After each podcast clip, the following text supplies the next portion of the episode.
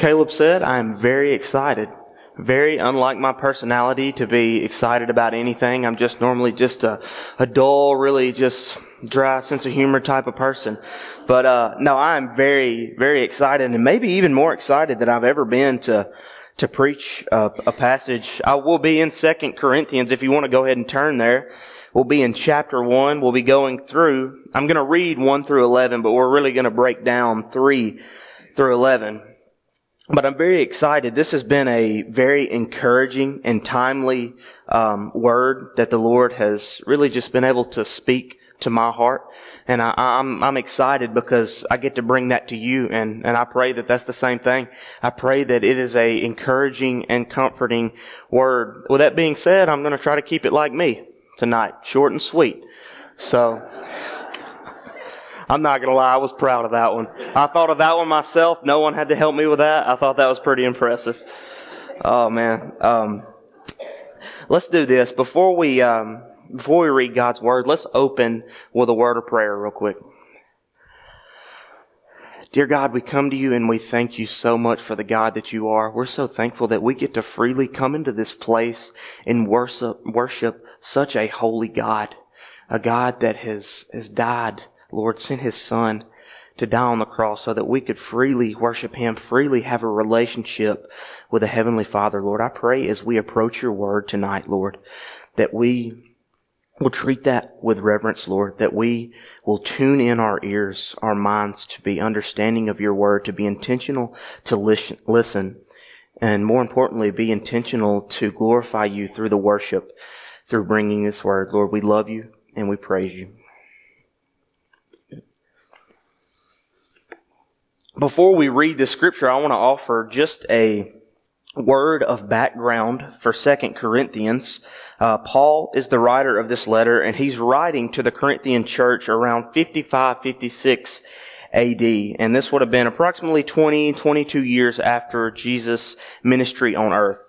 As far as the meaning to the original audience, the, the, the intent of Paul writing this letter was not particularly because they were facing any significant persecution. It's possible that some were. With that being said, these people were in pretty good shape as far as that goes. What Paul is doing here in the introduction, these first 11 verses, is really the introduction to 2 Corinthians. And what Paul is doing in this introduction is just offering encouragement to strengthen the faithful majority in Corinth. In, in Corinth. As Second Corinthians continues, Paul's approach to this letter changes. It's much more specific, but as far as it goes for us tonight and understanding the meaning to the original audience, as far as some background, Paul is writing this to strengthen the faithful majority in Corinth. Just as Paul is seeking to do that, to strengthen the faithful majority, that's what I intend for us to do tonight. Second Corinthians, we'll be going through 1 through 11. In verse 1, it reads, Paul, an apostle of Christ Jesus, by the will of God, and Timothy our brother, to the church of God that is at Corinth, with all the saints who are in the whole of Achaia. Grace to you and peace from God our Father and the Lord Jesus Christ. Blessed be the God and Father of our Lord Jesus Christ, the Father of mercies and God of all comfort, who comforts us in all of our afflictions so that we may be able to comfort those who are in any affliction with the comfort with which we ourselves are comforted by God. For as we share abundantly in Christ's sufferings, so through Christ we share abundantly in comfort too. If we are afflicted, it is for your comfort and salvation. And if we are comforted, it is for your comfort which you experience which you, when you patiently endure the same sufferings that we suffer. Our hope for you is unshaken, for we know that as you share in our sufferings, you will also share in our comfort. Verse 8, for we do not want you to be unaware, brothers, of the affliction we experienced in Asia, for we were so utterly burdened beyond our strength that we despaired of life itself. Indeed, we felt that we had received the sentence of death, but that was to make us not rely on ourselves, but on God who raises the dead. He delivered us from such deadly peril and he will deliver us. On him we have set our hope that he will deliver us again. You also must help us by prayer so that many will give thanks on our behalf for the blessing granted us through the prayers of many. We can obviously see through the reading of these first 11 verses that this is definitely a word of encouragement to these people, a word of comfort. That being said, um, a lot of times we go through things in our life. Each person in this room has gone through some type of suffering in which we needed God's comfort. Sadly, oftentimes when we go through those things, I can speak for myself for sure, and, and I believe that I could speak for many of you is when we go through this suffering, a lot of times we seek our comfort in the wrong place. Uh, a lot of times we seek our comfort in maybe material things in, in, in one person, place, or thing, and we could sum that up by saying we place our comfort in things of this earth. With that being said, with that illustration in mind, it leads me to my first of two points that we'll look at tonight. That first point is that God is your everlasting comfort. We'll begin in verse 3. It says, Blessed be the God and Father of our Lord Jesus Christ, the Father of mercies and God of all comfort. In this verse, Paul starts off by proclaiming the character of Christ. He is proclaiming the character of God. He proclaims that God is a God of mercy and that God is a God of all comfort. The significance of Paul proclaiming that God is a God of mercy and a God of all comfort is because the state that Paul is in most of the time in his ministry. We can look at several different examples, and I'll give you one example in Ephesians specifically. We know that when Paul is writing to the church of Ephesus, when he's writing to the saints in that area, he is imprisoned in Rome. With that being said, we see that the state of Paul, a lot of times, his circumstances are not good. A lot of the time, he is not in a good position at all. And yet, what we see, which so clearly shows his devotion to God, he is still proclaiming the character of God. There's also huge significance in him saying, Blessed be the God and Father of our Lord Jesus Christ.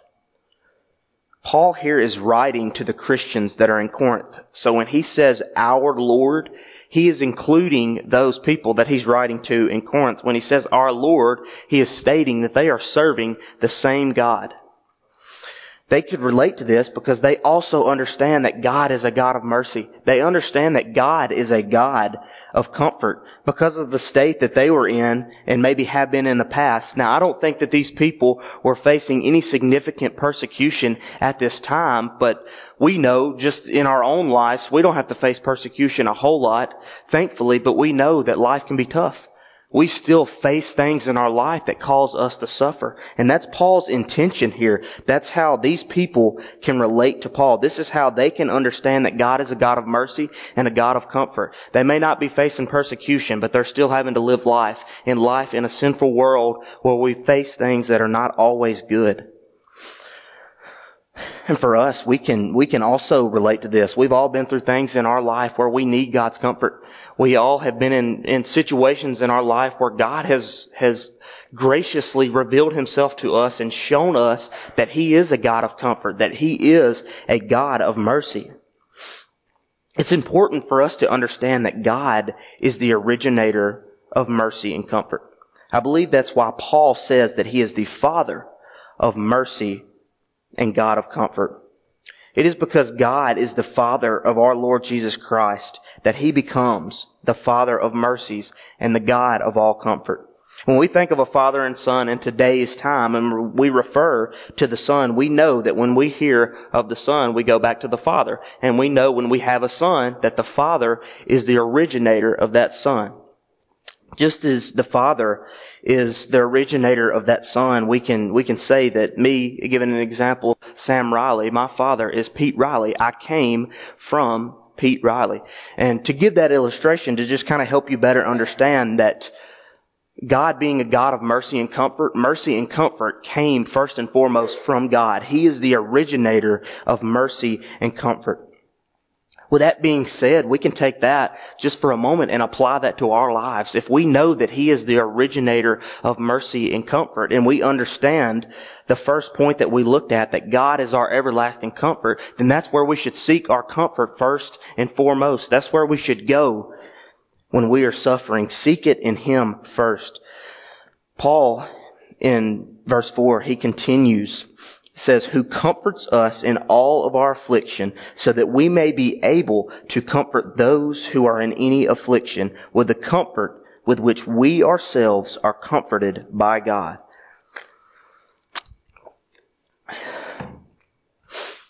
We can take this verse, verse 4, and just see that if we're His, we can find comfort in Him. No matter what we go through, no matter what it is that you've gone through. I have no earthly idea uh, what you guys have come in here with. I, I don't know the the state of each of you, but we know that God is always there to comfort us. And sometimes it's just a healthy reminder and even a comforting reminder to know that God's there for us. God is where we find our everlasting comfort. He comforts us in all of our affliction. He continues here in verse 4, and he says, So that we, speaking of Christians, may be able to comfort those who are in any affliction. The only way that we're able to properly comfort other people or other believers is first understanding what that comfort is. And how do we understand that? That's to first be comforted by God. It's by first understanding that we find our comfort in a holy God we have to first be comforted by God before we can comfort others. And I want to give you an example from Charles Spurgeon. It says, their experience of sorrow and consolation, comfort, is often the means of enabling them to be the means of blessing to others. In short, what that's saying, what Spurgeon is, what Spurgeon is alluding to is that whatever suffering that we go through, whatever sorrow that we face, face, it can be used for good for someone else. It can be used to speak into the lives of someone else as a means of encouragement, as a means of comforting. This comfort we know is a different type of comfort. This comfort comes from a holy God who in Him is no error. And if we understand God to be holy, we understand that He is set apart. And if we understand that holy means to be set apart, and we understand that we serve a holy God, then we know that everything He does, everything He says, is set apart. Therefore, we know that the comfort that we can find in Him is set apart. It's different from any other comfort that anyone can offer. We've heard Caleb use this illustration many a times. It's like having a love for your own child versus someone else's kid. Yes, you love the other person's kid, but the love that we have for our own children, I can't say that I have no children, but the love that you have for your own children is different. It's a special kind of love. It's set apart. And we can use that same illustration and apply it to our lives in the fact that God's comfort that we find from Him is set apart. It's different. It is a special kind of comfort. It's an everlasting comfort. Moving on to verse 5, it says, For as we share abundantly in Christ's sufferings, so through Christ we share abundantly in comfort too. Paul here, I believe, is talking about how he and Timothy are suffering. And when he says, for as we share in Christ's sufferings, he is relating to the original audience that he's writing to. Essentially, what he's saying is that just as Christ suffered, we are also suffering for his sake because we are called to be imitators of Christ. And we can see, we can see that example in the word Christians. If we understand that a Christian is little Christ, that means that we are called to be little Christ, which would mean to be imitators of Christ. And if that means suffering for the sake of the gospel, then that's imitating Christ. Christ suffered for us. If we have to suffer for Christ, we are doing what we are called to do, and that's being imitators of Christ. We're doing what we're called to do by being Christians. Specifically, when he says we share, I believe that Paul is alluding to the fact that just in, as he and Timothy are suffering in life, so are the Christians in Corinth. We've already kind of talked about this a little bit. Maybe they're not facing as, as much heavy persecution as Paul is, but they're still having to go through life. You know how that is. You know how life is. I'm only 20, years old and I can understand that there are times in my life where I suffer, where I go through different trials. I may not face persecution, but life is still tough. And I believe that Paul, when he's, when he's talking about this, when he says we share, I believe that that's what he's alluding to. He's alluding to the fact that you're having to go through life just like I am. And it's not always easy. You need comfort. You need encouragement. They share in the fact that they share together in suffering just as Christ did. And as odd as it sounds, just as we as believers share in Christ's sufferings, we can also share in his comfort too.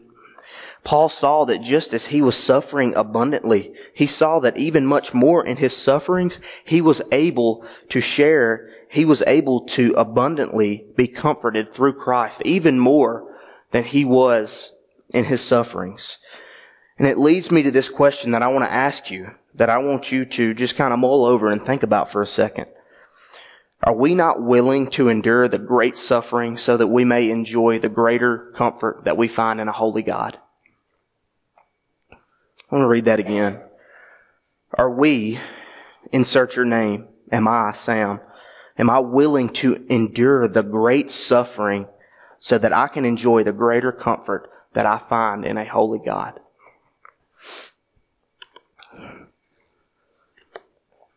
Moving on to verse 6. Verse 6 reads, If we are afflicted, it is for your comfort and salvation. And if we are comforted, it is for your comfort, which you experience when you patiently endure the same sufferings that we suffer. In whatever ways that Paul is afflicted, whatever he's referring to, it can be their comfort because they have seen that he has endured whatever the suffering is that he's going through. It can be their salvation because by seeing or hearing of this affliction that they've gone through, they may be able to, uh, they may be able to war against that and avoid it because they've been warned through Paul's writings. Paul is enduring these sufferings first and foremost for the sake of the gospel. But he's also enduring these sufferings and afflictions for the sake of these people. He's taking this on himself so that they don't have to. And man, what a perfect example. What a perfect way that Paul is pointing to the example that we see in Christ. James preached about it this morning. It's a salvation that we do not deserve. A salvation that God should not have done for us. We do not deserve that. It's a love that we should not have. It's a love that we don't deserve. It's a grace that surpasses our understanding. And Paul is, is taking a page out of God's book and his commandment to be an imitator of Christ. And if it means to be just like Christ, then he is taking this on himself so that these people don't have to. Therefore, his affliction is meant for their comfort and salvation. goes on in verse 6 to say, And if we are comforted, it is for your comfort, which you experience when you patiently endure the same sufferings that we suffer. What Paul is saying here is that you can know that in these things that you are now facing, just as we have already faced, if we were able to be comforted, you can be comforted in knowing that you can also find comfort in the suffering just as we have. Just as the thing that I have suffered through, that you're going through the same thing, you can find comfort because I'm telling you, God provided a way for me. He provided a way out. Paul saw the comfort that God provided him and he's able to tell these people that you can be comforted. I've already been through this, Paul says. This comfort that Paul is talking about will come from them patiently enduring the afflictions that they have gone through, just as Paul has gone through. We can, we can kind of take and, and look in, in James chapter 1 when James is talking about patience, it produces trials that we go through, produces steadfastness. And steadfastness means to be firmly fixed in place. It means to be immovable. What he's telling these people, if you will patient, patiently endure this, your faith will be strengthened. This verse, I love this verse because it so clearly speaks of what the the true Christian life looks like, which is to be solely dependent on God for everything and to be poured into by the Spirit and then to pour out to others around us what the Spirit has poured into us. The only way by which I can stand behind this pulpit and preach to you is because first God had to speak this message to me. Um, I'll give you an example. I was teaching Sunday school here and I came to Caleb and I was just like, man, I just don't feel like I can, I feel like I need to just relieve myself of this. I didn't feel like I was able to pour that out because I properly was not feeding myself with God's word. I wasn't being poured into properly. The only way by which we can pour out to others is to be properly poured into. Verse 7 Our hope for you is unshaken, for we know that as you share in our sufferings, you will also share in our comfort. Paul here in this verse is speaking on behalf of he and Timothy, and he says that our hope for you is unshaken. What Paul is saying here is that the hope that he and Timothy have for these people, it's not going anywhere. What Paul is encouraging to these people, what he's trying to tell these people is like, hey, I'm here for you. I got you. Regardless of the circumstances, they can be comforted in knowing that they are there for them.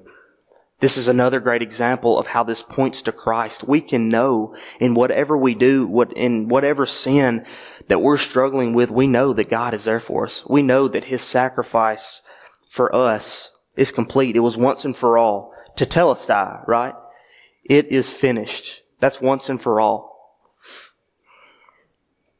just some ways that under this first point in light of knowing that God is our everlasting comfort, some ways that we can apply this is when you're going through a time of suffering, first and foremost, seek your comfort in God. God is the only place that you will ever find everlasting comfort.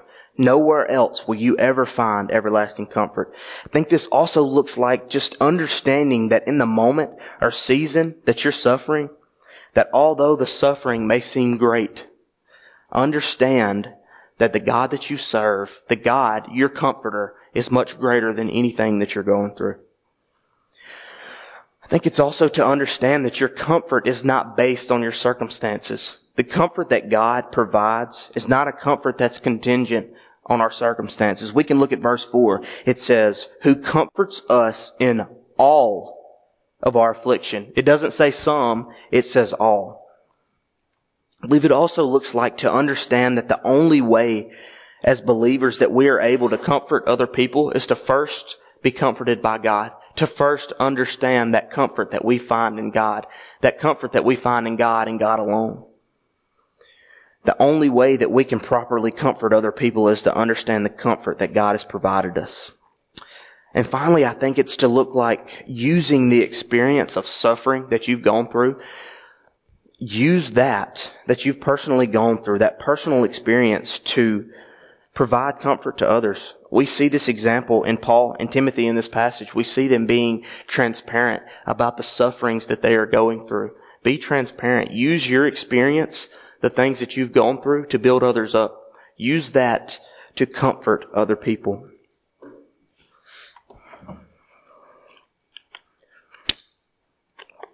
Oftentimes, we tend to let our sufferings or the things that we are going through get us down. And sadly, our response is to seek comfort in earthly things. And in these five verses, under this first point, knowing that God is our everlasting comfort, we saw that Paul, in showing us that God is our everlasting comfort. He is the only means by which we can have that. He's the only means by which we can find true comfort.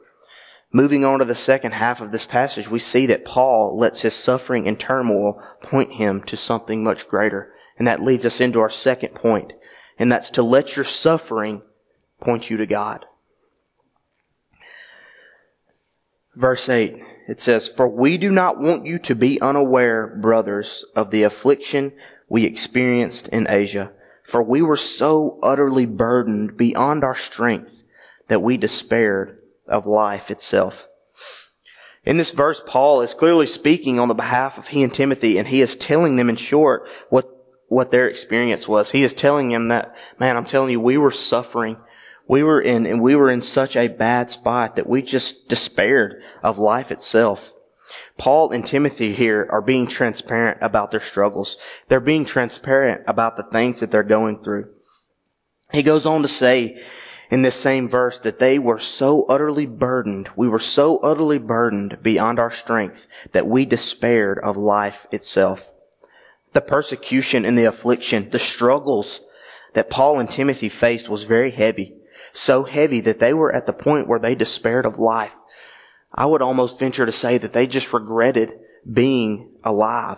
It's no secret that their circumstances were far from good. When I was eight years old, um,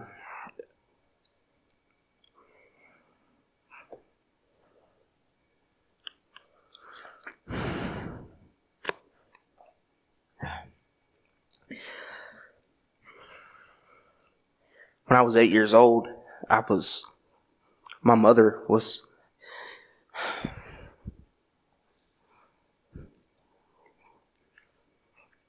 my mother was killed in a car wreck.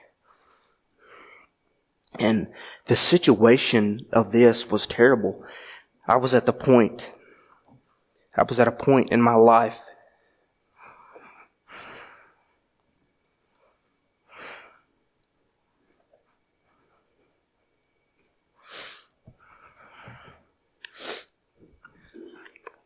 I was at a point in my life where I just, I didn't, I didn't want to be here.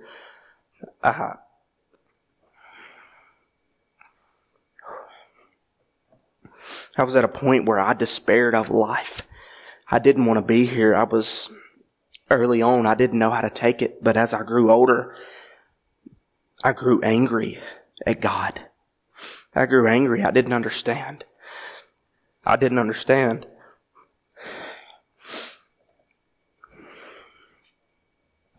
I didn't understand why.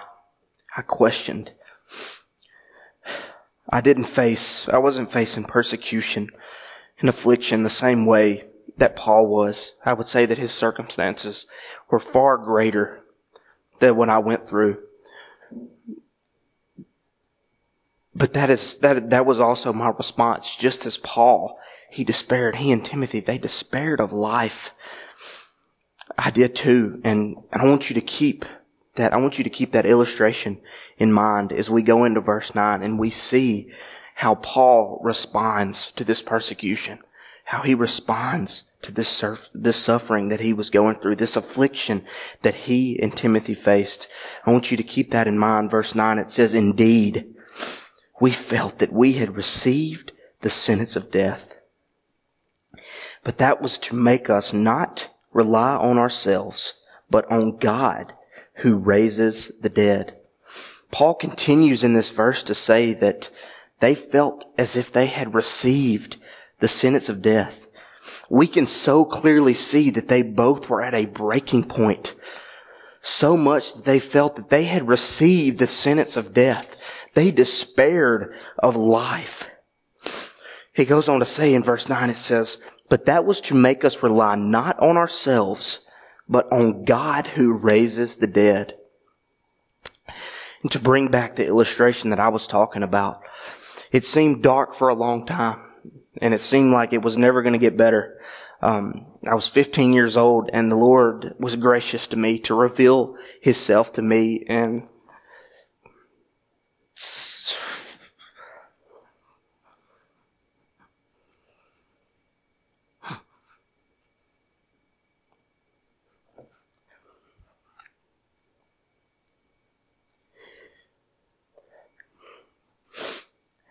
God revealed himself to me in such an amazing way that I, I can't even talk about with obviously getting upset because it's so amazing. It was such an encounter with a holy God. And I realized in that moment, and as I have grown and understand and really, really being in this passage of scripture, why I was so excited is because God spoke to me and really uncovered some things in my life personally, I realized that what I went through, God put me through that so that I would see, so that I would see how amazing He is. That I would see that my purpose is to serve Him. My purpose is not our purpose is not to rely on ourselves. Our purpose is to place our trust and to rely and to be solely dependent on a holy God that can take care of everything.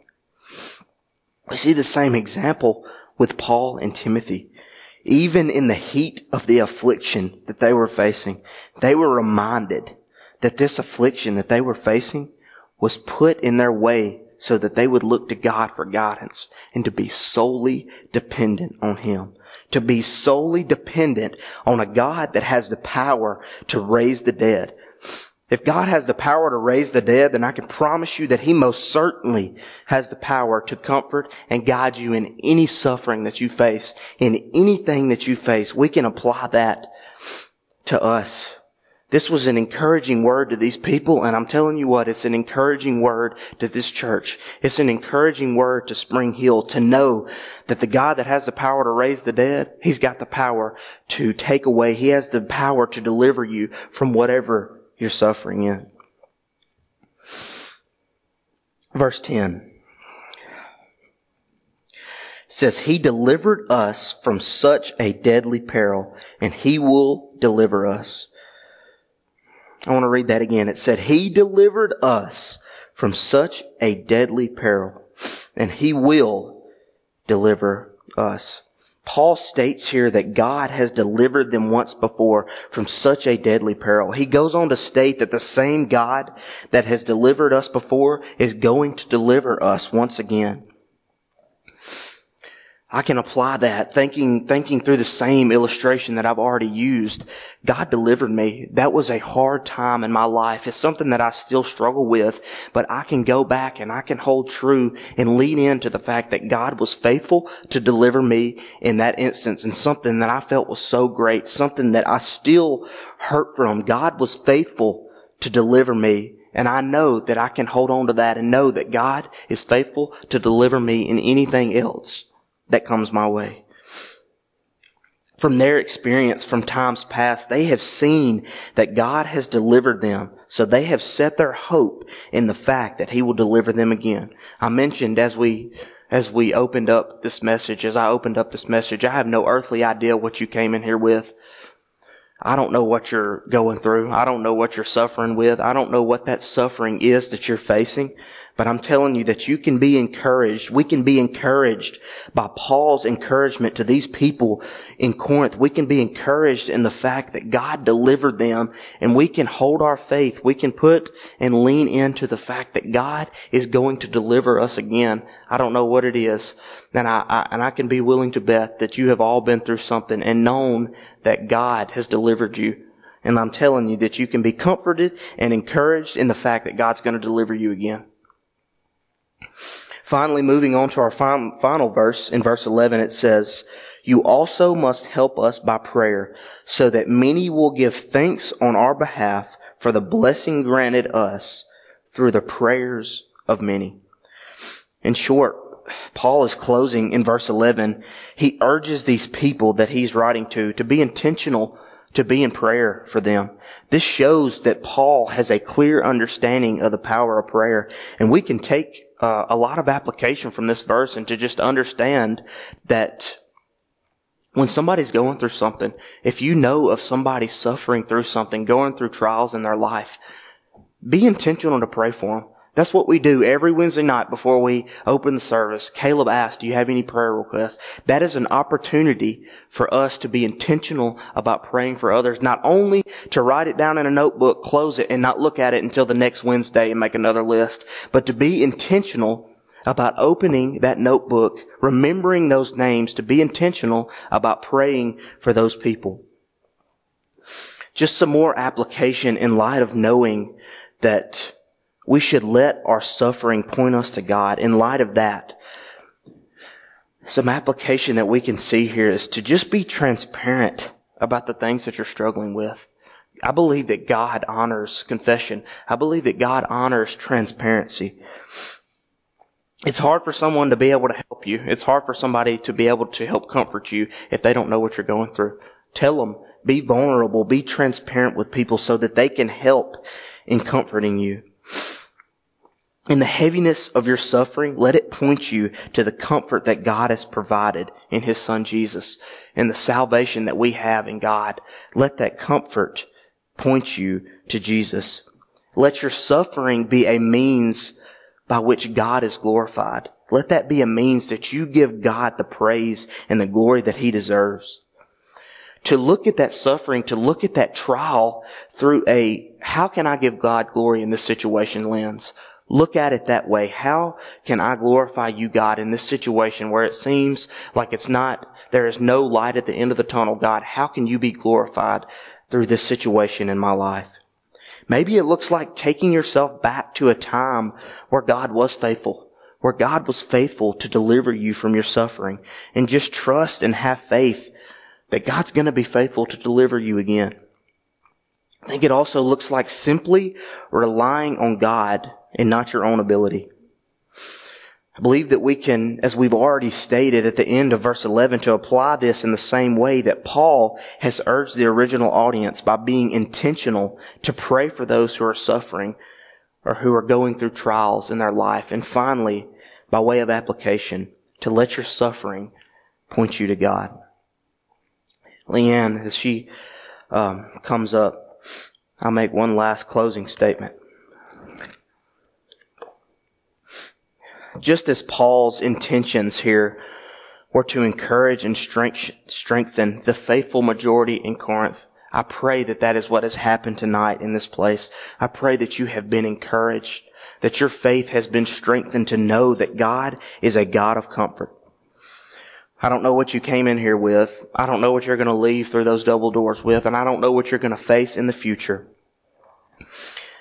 But I pray that you will be encouraged through this passage, through Paul's writings, that God is your everlasting comfort and that he will comfort you in all that you go through and also that you have been encouraged, encouraged and even challenged to let your sufferings point you to God and to use that as a means to give him glory.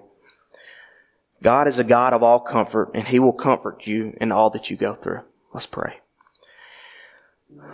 Dear God, we come to you and we thank you so much for being a God of comfort, a comfort that surpasses our understanding. It's so overwhelming to know that we serve such a holy God that's able to comfort us in the deepest, darkest times in our life. God, I thank you for doing that for me. I thank you for continuing to do that for me. Lord, I don't know the hearts of every person in this congregation, but I pray, God, that they are encouraged to know that we can find, that they can find everlasting comfort in you. And I pray, God, that they will also be encouraged and challenged to let those sufferings, even when it seems that there's no light at the end of the tunnel, I pray, God, that they will let that point to you.